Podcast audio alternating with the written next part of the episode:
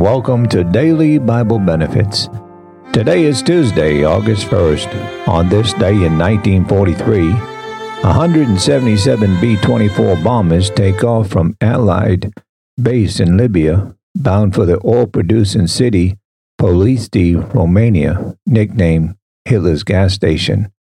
Today on the broadcast, I'll be talking about Jesus, high priest of a better covenant.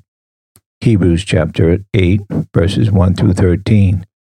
Now, of the things which we have spoken, this is the sum. We have such a high priest, who is set on the right hand of the throne of the majesty in the heavens, a minister of the sanctuary and of the true tabernacle, which the Lord pitched, and not man.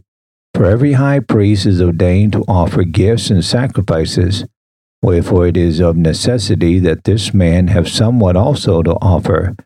For if he were on earth, he should not be a priest, seeing that there are priests that offer gifts according to the law, who serve unto the example and the shadow of heavenly things, as Moses was admonished of God when he was about to make the tabernacle. For, see, said he, that thou make all things according to the pattern showed to thee in the mount.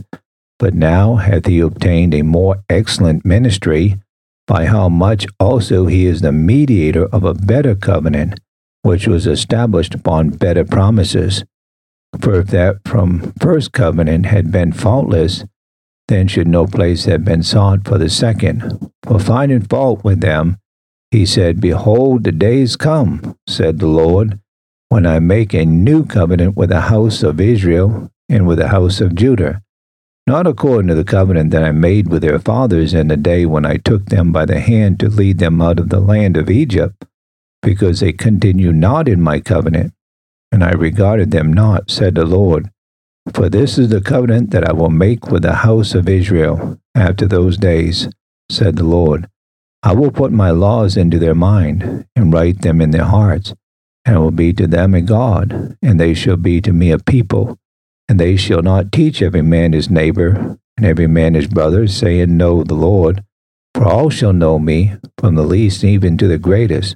For I will be merciful unto their unrighteousness, and their sin and their iniquities will I remember no more.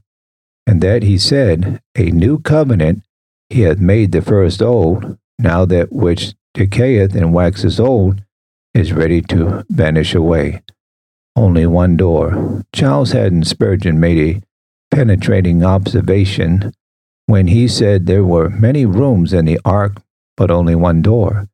Similarly, similar, there is only one door in the ark of salvation, and that is Christ. Thank you for tuning in to Daily Bible Benefits. Have a good and godly day.